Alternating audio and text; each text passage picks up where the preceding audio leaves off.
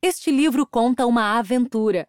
Uma aventura que o bonitão que escreveu o prefácio inventou no começo de 2015. A ideia do Sérgio Aguiar era muito boa comemorar os 450 anos da cidade do Rio de Janeiro, levando cada um dos comentaristas do Globo News em pauta, jornal que ele ancora e no qual eu comento, para um passeio em algum lugar legal da cidade. Até aí, perfeito. Ele levou o Guga Chakra para conhecer o Museu do Futebol. Sandra Coutinho visitaria o Museu de Arte Knife. Eliane Catanhede, comentarista política que mora em Brasília, passeou pelo Museu da República, no Catete região central da cidade. A pernambucana Rosian Kennedy teria que passar a manhã no Centro de Tradições Nordestinas, em São Cristóvão.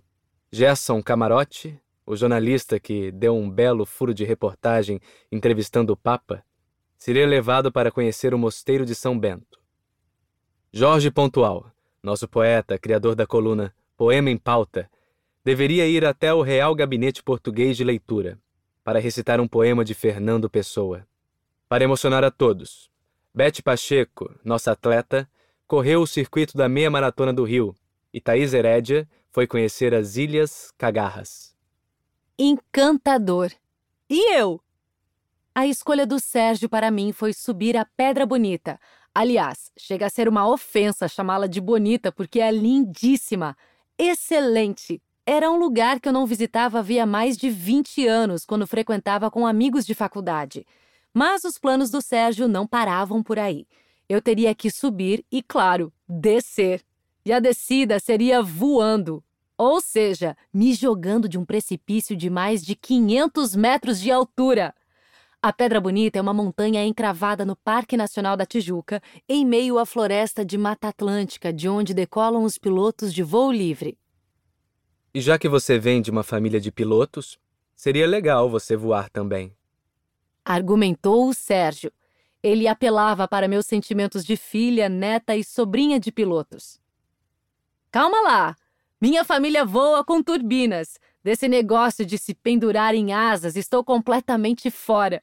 Eu quero andar de pedalinho na lagoa ou ir ao Maracanã. Respondi. Por aí você vê meu desespero. Eu toparia até mesmo assistir a uma partida de futebol inteirinha sentada na arquibancada do velho Maraca. Mas me jogar da Pedra Bonita pendurado numa asa delta estava fora de questão. Bem, o fim da história você sabe. Foi ao ar pela Globo News no dia 30 de abril, e quem não viu pode conferir na página da emissora, na internet. Decolei em 24 de abril de 2015, seis dias antes de a matéria ir ao ar. Foi o primeiro voo livre da minha vida, mas certamente não o único. Rui me deu asas, literalmente. Fui buscar o melhor piloto brasileiro de voo duplo para embarcar nessa aventura. Entrevistei alguns pilotos comerciais, ex-alunos e gente ligada à aviação e à prática de voo livre para saber quem era o cara do voo duplo no Brasil. Se eu tinha que me jogar do precipício, que fosse com o melhor.